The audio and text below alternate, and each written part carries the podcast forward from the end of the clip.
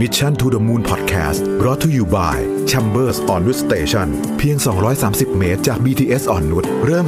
3.49 ล้าน Pre-sale 9-10 พฤศจิกายนนี้ ลงทะเบียนที่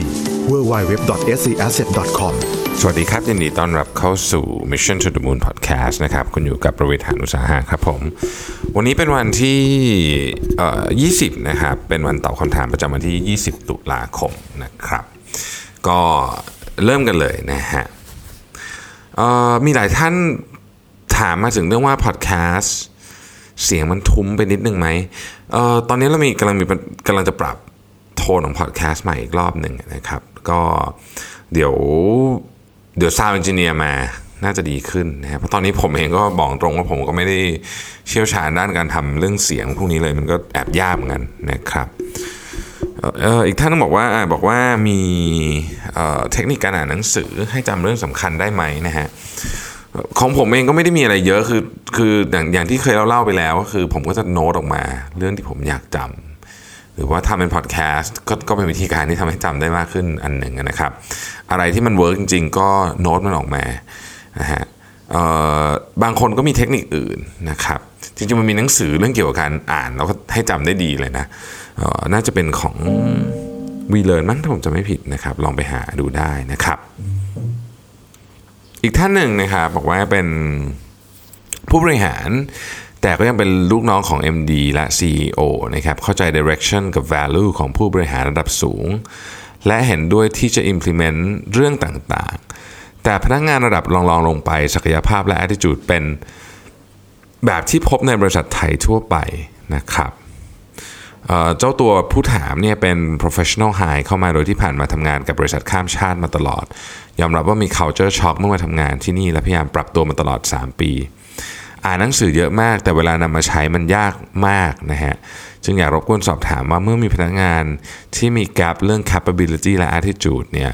เราบริหารความจริงนี้กับความคาดหวังของ CEO หรือเจ้าของบริษัทอย่างไรนะครับผมคิดว่าปัญหานี้ก็ดูเหมือนจะเป็นปัญหาร่วมของหลาย ๆ ที่เนาะผมเองคงไม่มีคำตอบที่ถูกต้องให้ว่าผมเองก็ยังมีปัญหาแบบนี้อยู่เหมือนกันเนี่ยนะครับ ต้องบอกว่าอย่างนี้ครับ เอาเอาวิธีคิดผมแล้วกันนะวิธีคิดผมคือผมรู้สึกว่าทุกอย่างเนี่ยมันสามารถที่จะ compromise ได้ คือคำว่า compromise ได้ไม่ได้หมายถึง compromise quality นะหมายถึงว่า compromise ในแง่ของว่าเเราเราควรจะต้องเข้าใจ nature ของคนจริงๆอะคือคำว่าเข้าใจ nature ของคนจริง ๆ นี่มันมันยากมากเลยนะครับ คือมันพูดเหมือนง่ายจริงๆแล้วมันยากมาก เราต้องเข้าใจว่าอะไร drive เขาอะไร motivate เขาอะไร demotivate เขาแล้วบางทีอาจจะต้องปรับ structure ให้มัน based on ความเป็นจริงนะครับ ผมคิดว่าหนังสือ management ต่างๆ บนโลกใบนี้ที่เราอ่านกันทั้งหลายเนี่ยนะฮะ อย่างตอนนี้ผมก็อ่านหนังสือเล่มหนึ่งออขอนอกเรื่องหนึ่งดีมากเลยนะชื่อ Billion Dollar Coach นะเป็นหนังสือของ Bill Campbell ที่ที่เป็นโค้ชให้กับแบบแบบ Eric Schmidt อืม Larry Page อะไรแบบ Steve Jobs อะไรเงี้ยคือพอผมอ่านผมรู้สึกว่ามันเจ๋งมาก แต่พอเรามาคิดถึงบริบทการใช้งานจริงที่เมืองไทยมันก็คงจะทำแบบนั้นไม่ได้นะดังนั้นผมจึงคิดว่าทุกอย่างเนี่ยมันจะต้องปรับ แต่จะปรับยังไงให้ดี ปรับปรับให้ดีก็คือเราก็ต้องทำความเข้าใจกับ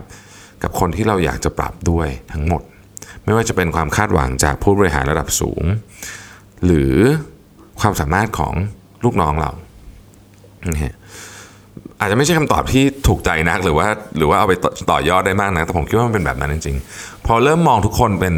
เป็น human being ปุ๊บเนี่ยเราจะค้นพบว่าแต่ละคนมีความต้องการ มี drive มี motivation ที่แตกต่างกันอย่างมากเลยนะครับ มันมันเป็นธรรมดามากที่เราจะเอาตัวเราเนี่ยเป็นเป็นเหมือนกับเขาเรียกเป็นอะไรเป็น baseline แล้วกันเนาะของของของเรื่องต่างๆ เช่นเป็น baseline ของ motivation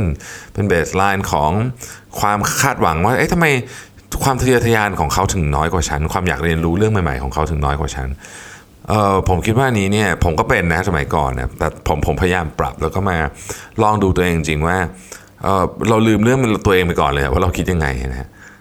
สิ่งที่เราต้องการจะค้นหาคือเขาคิดยังไงต่างหากมุมมองที่เปลี่ยนเล็ก ๆ อันนี้เนี่ยบางทีมันช่วยแก้ปัญหาเรื่องความเข้าใจได้เยอะมากนะครับอีกท่านหนึ่งบอกว่าเวลาไปฟังสัมมนา หรือฟังคนพูดให้กำลังใจ หรือวิธีคิดที่ประสบความสำเร็จเราจะมีแรงฮึดสู้ อยากทำอะไรใหม่ๆนะครับแต่เวลาผ่านไปสักพักหนึ่งแรงฮึดจะเบาบางลงจนหายไป มีวิธีไหนบ้างให้แรงฮึดนั้นยังอยู่ต่อไปเรื่อยๆนะฮะปัญหาแบบ คอมมอนมากเลยนะฮะ มันมีจริงๆมันมีซินโดรมเลยมันมีชื่อเลยนะคนที่ติดงานสัมมนาเนี่ยนะฮะ ซึ่งผมคิดว่าอย่างนี้ครับ คือไปงานพวกนี้ก็ดี ผมก็ไปบ้างนะครับ สิ่งสำคัญไม่ได้เกี่ยวกับแรงบันดาลใจหรือแรงคือที่คุณได้มาสิ่งสำคัญคือว่าคุณวางแผนแล้วคุณจะลงมือทํำยังไงมากกว่านะครับ การวางแผนแล้วลงมือทำอย่างต่อเนื่องเป็นเรื่องที่ยาก แต่ไม่ใช่ว่าทำไม่ได้ คนเขาทากันได้เยอะแยะดังนั้นคุณต้องหาอะไรสักอย่างที่มันสามารถ drive คุณได้ทุกวันโดยคุณไม่แรงตก drive ได้คุณได้เป็นปีๆ โดยคุณแรงไม่ตกนะผมยกตัวอย่างเช่น มันมีคนมากมายบนโลกใบนี้ที่ออกมาวิ่งทุกวันนะเขามี drive อะไรบางอย่างอันนั้นแหละทำให้เขาออกมาวิ่งได้โดยแทบจะไม่ได้ต้องใช้พลังงานอะไรเยอะแยะด้วยซ้ำนะฮะจริงๆ ถ้าเกิดเราเรามองจาะไปนิดนึงก็คือว่าคุณต้องมีรีวอร์ดสำหรับสิ่งที่คุณทำทุกวัน แล้วคุณก็จะทำมันต่อไปได้เรื่อยๆนะครับอีกท่านหนึ่งถามว่าขอวิธีการส่งเสริมการอ่านให้ลูกครับ ปัจจุบันลูกชอบเล่นเลโก้มากๆ แต่เขาไม่ใส่รักการอ่านด้วยผมเองไม่ได้มีเทคนิคอะไรไปมากกว่าแค่อย่างลูกผมคนโตคือเขาเขาเกิดมาพร้อมกับหนังสือนะผมอ่านหนังสือเขาฟังเยอะตอนเขาเด็กๆ แล้วก็ผมซื้อหนังสือเขาเยอะมาก เราไปเดินร้านหนังสือกันตลอดเวลา แล้วบ้านก็ล้อมรอบไปด้วยหนังสือ อันนั้นก็เป็นอันหนึ่ง แต่ผมจะบอกว่า ไม่ไม่ไม่ผมไม่คิดว่าทุกคนมีความจำเป็นที่ต้องรักการอ่านมากๆนะฮะอันนี้อันนี้บอกจริงในฐานะคนรักหนังสือเนี่ยผมไม่คิดว่าการอ่านหรืออะไรก็ตาม หรือว่าการให้ให้เด็กทำอะไรเพียงมุมอย่างเดียวเนี่ยมันจะเป็นวิธีการที่ที่คือคือเราไม่ควรจะไปกำหนดว่าลูกต้องชอบอ่านหนังสืออะไรเงี้ยผมว่าอันนั้นอันนั้นไม่จำเป็นนะชีวิตโลกต่อไปในอนาคตเนี่ยมันมีวิธีการหาความรู้ หรือ การพาตัวเองไปในจุดที่เราอยากไปเยอะแยะมากมายเลยนะฮะอีกท่านหนึ่งนะครับบอกว่าอยากได้เทคนิคเรียนด้วยทำงานด้วยทำยังไงไม่ให้พัง ตอนนี้ทำงานแล้วเรียนปริญญาโทด้วยนะครับจันทร์ถึงศุกก็ทำงานเป็นออฟฟิศเวลาออฟฟิศนี่แหละนะครับ แต่ทำงานวิจัยโดยใช้ความคิดแก้ปัญหาตลอดเวลาพอกลับมาถึงบ้านเหนื่อยมาก ต้องทำงานอ่านหนังสือแล้วเรียนโทเสาร์อาทิตย์เพลียมากไม่มีเวลาพักผ่อนร่างกายพัง บางวันไปเรียนแล้วทำงานแบบงงๆพึ่งกาแฟเพียงอย่างเดียวนะครับนี่เพิ่งเปิดเทอมมาได้ 2 เดือน รู้สึกอยากปรับชีวิตมันแน่นไปหมดนะฮะพอจะแนะนำได้ไหมนะครับคือแทบไม่ได้หยุดพักเลย จริงๆ ต้องบอกว่ามันมีหลายปัจจัยเนอะอันดับหนึ่งก็คือตัวคุณเองเนี่ยอายุเท่าไหร่สุขภาพเป็นยังไงนะครับ มันจะมีช่วงเวลาหนึ่งของชีวิตที่ทำแบบนี้ได้ ช่วงเวลานั้นคือช่วงเวลาที่เอาสำหรับคนส่วนใหญ่นะฮะหนึ่งคืออายุต่ำกว่า 30นะครับ แล้วก็ร่างกายแข็งแรงนะฮะนั่นหมายความว่าคุณจะสามารถที่จะต้องอันนี้ต้องใช้ความเป็นอาการ abuse ร่างกายนิดนึงเลยนะคือ ผมเข้าใจว่าทำงานเต็มวันทำวิจัยอีกแล้วก็ไปเรียนด้วยเสาร์อาทิตย์อะไรอย่างเงี้ยคือเรียกว่าเรื่องนอนเนินอะไรเนี่ยไม่พอแน่นอนอยู่แล้วนะฮะเออถามว่าทำได้ไหม ทำได้แต่อย่าทำนาน เราก็ต้องดูตัวเองด้วยนะครับ ผมมีเพื่อนหลายคนที่ทำงานไปเรียนไปด้วยนะฮะโดยเฉพาะปริญญาโทเนี่ยแล้วในที่สุดก็ต้องลาออกจากงานหรือเลิกเรียนมีมีสักอย่างอะไรสักอย่างนึงเกิดขึ้น เพราะว่ามันไม่ไหวฮะคือร่างกายเรามันมันมันมีลิมิตของมันอยู่นะผมไม่ไม่ไม่ค่อยแนะนำการ abuse ร่างกายแบบนี้เท่าไหร่นะฮะเพราะว่าเดี๋ยวคุณจะป่วยไปแล้วแล้วคราวนี้ระยาวเลย แต่ว่า ผมคิดว่าคุณคิดมาเยอะแล้วอะเรื่องเนี้ย ดังนั้นสิ่งที่อยากจะแนะนำให้ได้ เพียงเดียวก็คือ ถ้าทำก็ให้ดูตัวเอง สังเกตตัวเองว่าแน่ใจนะว่าไหวนะฮะถ้าสุขภาพเราเสียไปตลอดจากเรื่องนี้ ยังไงปริญญาที่ได้มาก็คงไม่คุ้มฮะอีกท่านหนึ่งครับบอกว่า ถ้าสหรัฐสามารถพิมพ์เงินได้โดยไม่จำกัด โดยไม่ต้องใช้ทองคำสำรองทำไมไม่พิมพ์เงินออกมาเพื่อจ่ายหนี้สาธารณะทั้งหมด นะครับ จริงๆ ระบบการโอ้โหนี่อธิบายยาวเลยเอาเอาเป็นอย่างนี้แล้วกัน คือคือการพิมพ์เงินได้อย่างไม่จำกัดเนี่ยมันมีข้อจำกัดอยู่เหมือนกัน ใช้คำนี้แล้วกันนะฮะไม่ต้องมีทองคำสำรองนะฮะและการพิมพ์เงินอย่างเดียวไม่ได้เกี่ยวกับนี้สาธารณะร้อยเปอร์เซ็นต์ผมผมตอบสั้นๆอย่างนี้แล้วกันเนาะเดี๋ยวเดี๋ยวเดี๋ยวไว้อธิบายยาวๆให้ฟังสักหนึ่งตอนนะฮะอีกท่านหนึ่งฮะบอกว่าเห็นว่าคุณรวิทย์อ่านหนังสือเยอะมาก ส่วนตัวเป็นคนชอบซื้อและอ่านหนังสือ แต่ด้วยสถานที่อยู่คอนโดมีพื้นที่น้อยและมีพื้นที่เรือมีปัญหาในการจัดเก็บหนังสือ อยากทราบว่าผมมีวิธีการจัดเก็บหนังสือที่เคยอ่านไปแล้วอย่างไรบ้างนะฮะคือส่วนตัวผมอะผมผมเรียกว่าตอนสร้างบ้านนี่ผมคิดถึงเรื่องนี้อย่างแรกนะฮะเพราะฉะนั้นผมมีที่เก็บหนังสือค่อนข้างจะเยอะพอสมควร แต่ว่าถ้าเอาคนที่เขาพื้นพื้นที่น้อยหรือบางคนไม่อยากเก็บด้วยนะฮะผมยกตัวอย่างวิธีหนึ่งที่ผมประทับใจมากสุดๆเลยคือ วิธีของอาจารย์นพดลนะครับ แกอ่านหนังสือเสร็จเก็บประมูลนะฮะประมูลแล้วเอาเงินไปทำการกุศล ผมว่านี้แบบน่ารักมากนะฮะแก้ปัญหาหลายเรื่องแล้วก็ได้ช่วยคนอื่นด้วยนะครับได้ช่วยหลายคนเลยนะจะว่าไปแล้วนะฮะไม่ใช่เฉพาะคนที่ไปทำการกุศลแต่ว่าคนที่เอาหนังสือไปด้วยเนี่ย ผมว่าลองลองคือผมว่าไม่มีทางออกเยอะแยะฮะอีกท่านหนึ่งครับบอกว่ามีวิธีการจัดการรับมือกับการเมืองภายในองค์กรอย่างไร เมื่อวัฒนธรรมการทำงานภายในองค์กรถูกแบ่งเป็นสองขั้ว เราอยู่ฝั่งที่ไม่มีอำนาจการตัดสินใจเลย JD ก็ถูกเปลี่ยนลดบทบาทให้กลายเป็นงานที่ไม่ค่อยมีความสำคัญ ดูจะต่อยอดในอนาคตได้ยากและไม่มีโอกาสเติบโต ฝั่งที่มีอำนาจในการตัดสินใจก็ไม่ได้ผลิตเอาคำอะไรมาเป็นชิ้นเป็นอันชัดเจนวัฒนธรรมเป็นการเน้น process มากกว่าวัดเอาคำวัดผลงานเป็นเอกสารมากกว่างานที่จับต้องได้จริง ๆ วัฒนธรรมแบบนี้ toxic หรือไม่คนมองหางานใหม่ไหมส่วนตัวใจหนึ่งอยากย้ายสายงานพยายามใช้เวลาแล้ว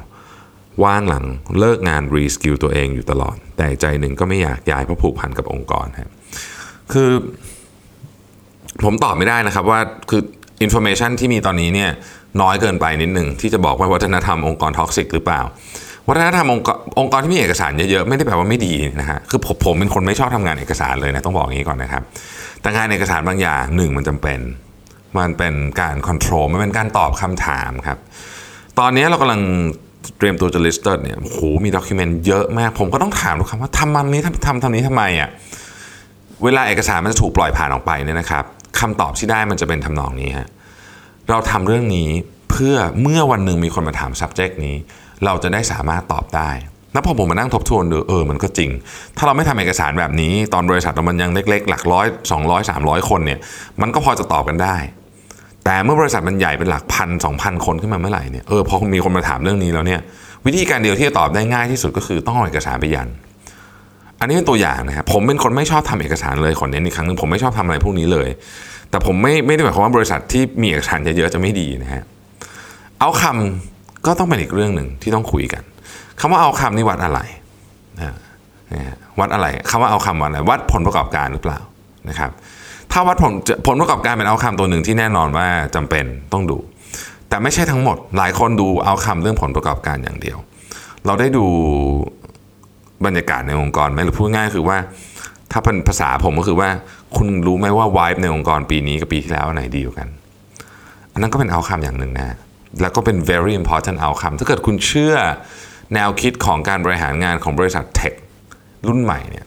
เขาให้ความสำคัญกับเรื่องไอ้ไวเรื่องพวกนี้มากอาจจะมากกว่าเรื่องของตัวเลขด้วยซ้ำนะเพราะฉะนั้นตอบไม่ได้ครับว่าท็อกซิกหรือเปล่านี่อันนี้ตอบยากจริง แต่การ reskill ตัวเองหลังเลิกงานเป็นสิ่งที่ดีอยู่แล้วนะฮะทำต่อไป แล้ววันหนึ่งผมว่าคุณจะมีคำตอบเองครับว่าคุณอยากจะย้ายงานหรือเปล่านะฮะ อีกท่านหนึ่งบอกว่าตอนนี้ทำงานอยู่ธนาคารนะครับผมขออนุญาตย่อคำถามนิดนึงนะเพราะมันยาวมากอออยู่อยู่ back office นะฮะ analyze ข้อมูลลูกค้านะครับ ปัญหาก็คือว่าพอทำเคสไปเรื่อยๆเนี่ยแผนก front office ที่ต้องดิวลูกค้าก็อัปเดตข้อมูลชนิดเดียวกัน แต่ต่างจากที่เราอัปเดตไว้ทำให้งานมันรวนนะฮะแล้วจากที่ทำไม่ถูกต้องแล้วข้อมูลก็ผิดหรือหายไปจากระบบนะครับ ต่อมาจึงต้องนำปัญหาไป feedback กับหัวหน้าทีม ซึ่งหัวหน้าทีมเป็นคนต่างชาติออกจะนิ่งๆ ยอมคนไม่ active หรือไม่ take action ทุกครั้งที่นำปัญหาไปบอกก็จะไม่รับการแก้ไขนะครับ ในกรณีนี้ได้นำปัญหาไปเล่าให้เขาฟัง รวมถึงหัวหน้าของเขาด้วยเนี่ยนะฮะก็รับฟังอย่างดีพยายามเข้าใจสุดท้าย หัวหน้าของหัวหน้าทีมคงรับรู้ได้ว่าเราอยากให้เขามาคุยด้วย เพราะหัวหน้าทีมตัวเองไม่ค่อย take action เอ่อ คือโยนกันไปโยนกันมานะฮะ แล้วก็จบที่หัวหน้าทีมอีเมลไปบอกพนักงาน front end คนนั้นว่าให้แก้ไขข้อมูลให้ถูกต้อง ส่วนตัวคิดว่าไม่ใช่การแก้ปัญหาที่ต้นเหตุ เพราะที่เขาทำคือแก้ข้อมูลให้ถูกต้องเฉยๆ เวลาตอบมาเหตุการณ์ก็เหมือนเดิมนะครับ มีคนไปอัปเดตข้อมูลผิดๆทำให้เราเซ็งมากนะฮะ เราจึงรู้สึก hopeless นะครับเพราะคิดว่าหัวหน้าทีมควรจะ communicate และ emphasize กับทีมนั้นทั้งทีมอย่างเน้นย้ำเพื่อป้องกันไม่ให้เกิดปัญหานี้อีก ตอนนี้รู้สึกเหมือนว่าไม่รู้ทำไงแล้ว feedback ก็แล้ว แสดงออกก็แล้วอะไรก็แล้วนะครับปัญหาอื่นมากมาย ก็ยังไม่ได้รับการแก้ไขรู้สึกสิ้นหวังมากนะครับจนอยากหางานใหม่นะฮะต้องเรียนอย่างนี้นะฮะผมคิดว่าผมคิดว่า อันอีกการหนึ่งอะอันนี้เป็นเป็นมุมมองจากเรา ไม่ได้บอกมุมมองจากเราผิดนะครับ แต่มุมมองจากทุกคนเวลาผมมองอะไรไปเนี่ยผมก็จะมองได้ด้านเดียว ผมก็จะไม่เห็นอีกมุมของอีกคนหนึ่งเหมือนกัน ในฐานะคนที่เป็นตัวกลางในการไกล่เกลี่ยเรื่องพวกนี้มาเยอะเนี่ยผมบอกเลยว่าประโยคที่หลายคนชอบพูดว่าพูดเรื่องนี้ไปกับหัวหน้าตั้งหลายทีแล้ว ก็ยังไม่เห็นมีอะไรเปลี่ยนแปลงเลยเนี่ยบางทีเพราะว่าเขากำลังทำอยู่ฮะแต่มันไม่เร็วถูกใจคุณเท่านั้นเอง และมันอาจจะไม่ได้เปลี่ยนแปลงไปในแนวทางที่คุณอยากได้ด้วย สิ่งที่คุณ request ไปอะมันอาจจะเป็นเพียงต้นเหตุ เมื่อเขา dig ลงไปเขาไปเจออย่างอื่นอีกนะ คุณมองอาจจะมองเห็นปัญหาแค่หนึ่ง layer เท่านั้น ถ้าคิดว่าปัญหามันเป็นเหมือนขนมชั้นน่ะนี่คือ layer หนึ่งแต่บังเอิญบังเอิญมันเป็น layer ที่คุณทำพอดีไง แต่จริงๆมันมีปัญหาอื่นที่ซ่อนอยู่อีกหลาย layer สิ่งที่คนหนึ่งทำเนี่ยนะครับ บางทีที่คนรู้สึกว่าเขาทำผิดมหันต์เนี่ยนะ บางทีเขาอาจจะไม่ได้ทำผิดเลยก็ได้นะ บางทีมันอาจจะมี agenda อื่นซ่อนอยู่ระหว่าง layer นั้นอีกก็ได้นะฮะ เรื่องนี้ไม่ใช่เรื่องง่าย และผมก็เป็นกำลังใจให้ แต่ว่าอยากจะบอกว่า ขอให้ลองถ้าเป็นผมแล้วกันนะฮะอันนี้อันนี้แน่นอนเป็นความคิดเห็นส่วนตัวสุดๆถ้าเป็นผมนี่ยผมจะ investigate เรื่องนี้ลงไปอีกว่า จริง ๆ แล้วเนี่ยที่คนนั้นเขาไปเปลี่ยนข้อมูลหรือทำนู่นนี่เนี่ยเขาทำทำไมอะมันมีแรงกดดันอื่นที่เราไม่รู้หรือเปล่า มันมีแรงกดดันอื่นจากลูกค้าจากแผนกอื่น จากคนนู้นคนนี้ที่เรามองไม่เห็นหรือเปล่า แล้วมันเลยเป็นสาเหตุทำให้เขาต้องทำแบบนั้นนะครับ ลองดูฮะ อาจจะช่วยได้นะครับอีกท่านหนึ่งฮะถามบอกว่าอ่ออ่าน principle ภาษาไทยแล้วรู้สึกว่าเข้าใจยากมากไม่ลื่นไหลนะครับหรือไม่คุ้นชินกับสำนวนผู้แปลนะฮะแต่หนังสือแปลท่านอื่นเนี่ยลื่นไหลตลอดนะฮะถ้าเป็นแบบนี้คิดคงอ่านไม่จบเลยคิดว่าจะซื้อภาษาอังกฤษมาอ่านดีกว่าไหมนะฮะเลยอยากถามคุณ รวิทย์ว่ามีความเห็นว่าไงบ้าง ผมจริง ๆ ผมผมรู้สึกว่าหนังสือ principle ภาษาไทยนี่คือแปลดีมากเลยนะตามความเห็นผมนะฮะแต่แน่นอนนั่นก็คือความเห็นผมคนเดียวแต่หนังสือ principle ไม่ได้เป็นหนังสือที่อ่านง่ายอยู่แล้ว และก็ไม่ได้เป็นหนังสือที่อ่านแล้วลื่นไหลด้วย ตอนผมอ่าน principle นี่ผมใช้ความพยายามหนักมาก ๆเลยนะฮะถ้าใครจำได้ผมสรุป principle มาออกมา 37 หน้าแบบช็อตโน้ตออกมา 37 หน้า นั่นก็เป็นเพราะว่ามันอ่านยากมากครับมันถึงออกมาได้เยอะขนาดนั้นนะ นึกออกไหมว่าไม่ใช่หนังสือที่อ่านง่าย แล้วก็ไม่ใช่ไม่ใช่หนังสือที่อ่านสนุกด้วยเอาพูดจริงนะฮะแต่มันเป็นหนังสือที่ดีมากครับ มันหนังสือที่ดีติด ตอนนี้ก็คือผมจัด list อยู่นะหนังสือของศตวรรษที่ 21 นะ ยังมี principle อยู่ในนั้นนะฮะแล้วก็มีหลายอีกหลายหลายเล่มที่อยู่ในนั้นเนี่ยผมจัดว่าผมกะว่าปี 2020 ปีหน้าเนี่ยผมจะเอา list หนังสือที่ดีที่สุดรอบ 20 ปีออกมาสำหรับผมเองที่ผมอ่านมานะฮะ principle ยังอยู่ในนั้นนะฮะ ผมผมจะลองอ่านภาษาอังกฤษก็ได้ แต่โดยส่วนตัวเนี่ยคิดว่าถ้าคาดหวังความลื่นไหลของหนังสือเล่มนี้ผมอาจจะยากนิดหนึ่งเพราะว่ามันไม่ได้เป็นหนังสือแนว ที่อ่านแล้วแบบโอ้โหสนุกจังเลยอยากเปิดเป็นหน้าต่อไปอะไรเงี้ยไม่ใช่ครับแต่เป็นหนังสือแนวที่ทำให้เราอ่านเราได้นั่งคิดกับตัวเองจริงว่า เรื่องที่เขาพูดมาเนี่ยเราจะมาปรับใช้ชีวิตกับชีวิตเราไหมหรือเราจะทิ้งมันไปดี หรือเราจะบอกคนอื่นต่อดีหรืออะไรแบบนี้คือมันเป็นหนังสือที่ที่ต้องใช้พลังเยอะมากในการอ่านนะครับ ลองดูฮะก็วันนี้วันนี้คำถามไม่เยอะนะครับ ก็ขออนุญาตจบเพียงเท่านี้นะฮะแล้วเราพบกันใหม่ในวันพรุ่งนี้นะครับ สวัสดีครับ Mission to the Moon Podcast Presented by SC Asset